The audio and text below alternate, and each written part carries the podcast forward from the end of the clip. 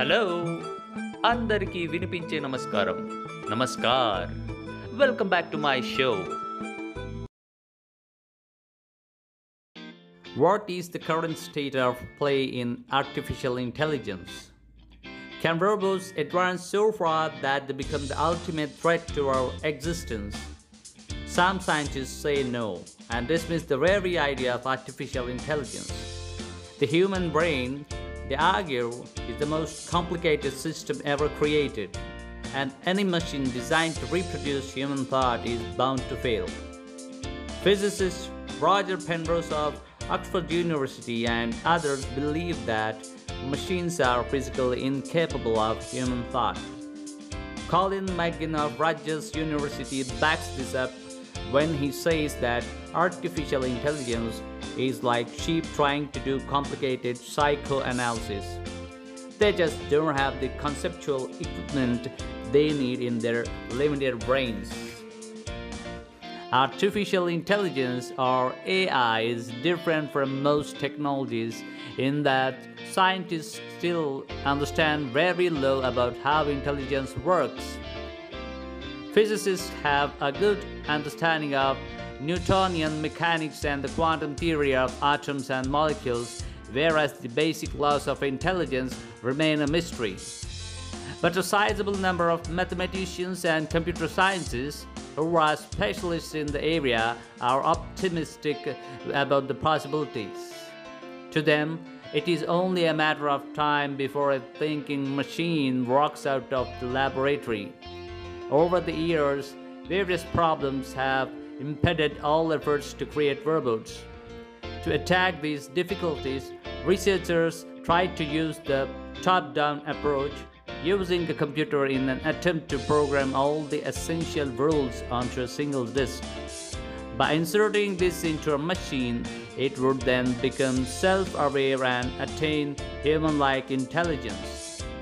In the nineteen fifties and sixties, great progress was made, but the shortcomings of these prototype robots soon became clear. They were huge and took hours to navigate across a room.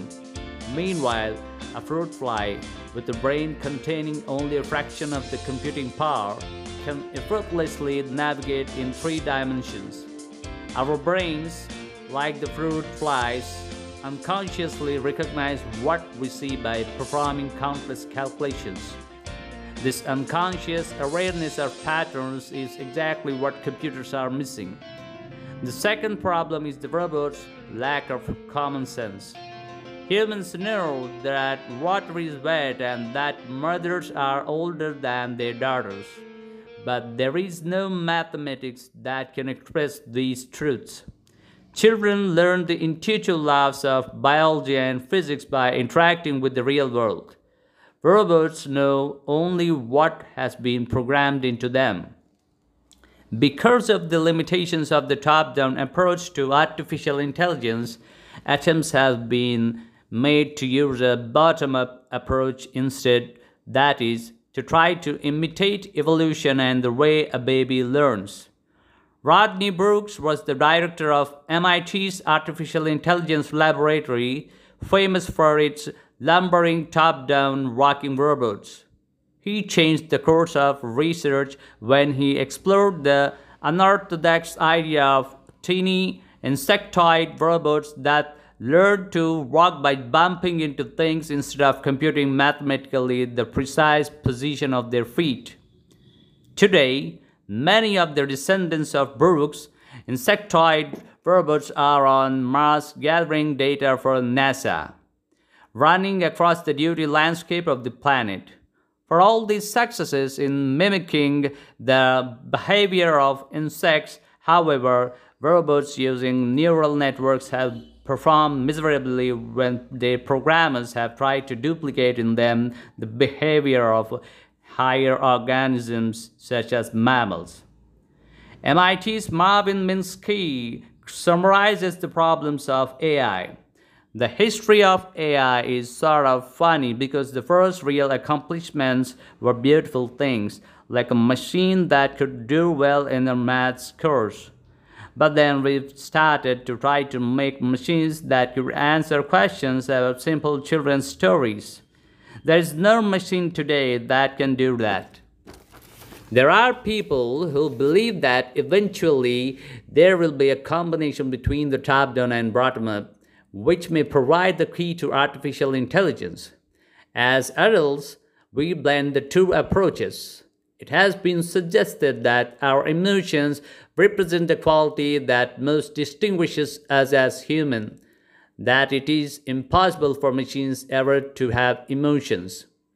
Computer experts Hans Moravec thinks that in the future, robots will be programmed with emotions such as fear to protect themselves so that they can signal to humans when their batteries are running low. For example, emotions are vital in decision-making. People who have suffered a certain kind of brain injury lose their ability to experience emotions and become unable to make decisions. Without emotions to guide them, they debate endlessly over the options.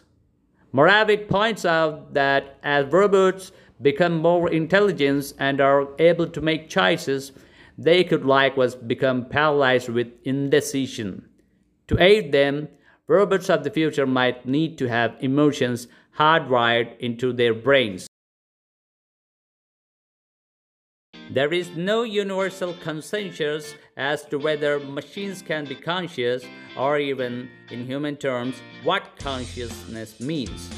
Minsky suggests the thinking process in our brain is not localized but spread out, with different centers competing with one another at any given time. Consciousness may then be viewed as a sequence of thoughts and images issuing from these different, smaller minds, each one competing for our attention. Robots might eventually attain a silicon consciousness. Robots, in fact, might one day embody an architecture for thinking and processing information that is different from ours, but also indistinguishable. If that happens, the question of whether they really understand becomes largely irrelevant. A robot that has perfect mastery of syntax for all practical purposes understands what is being said. Thank you.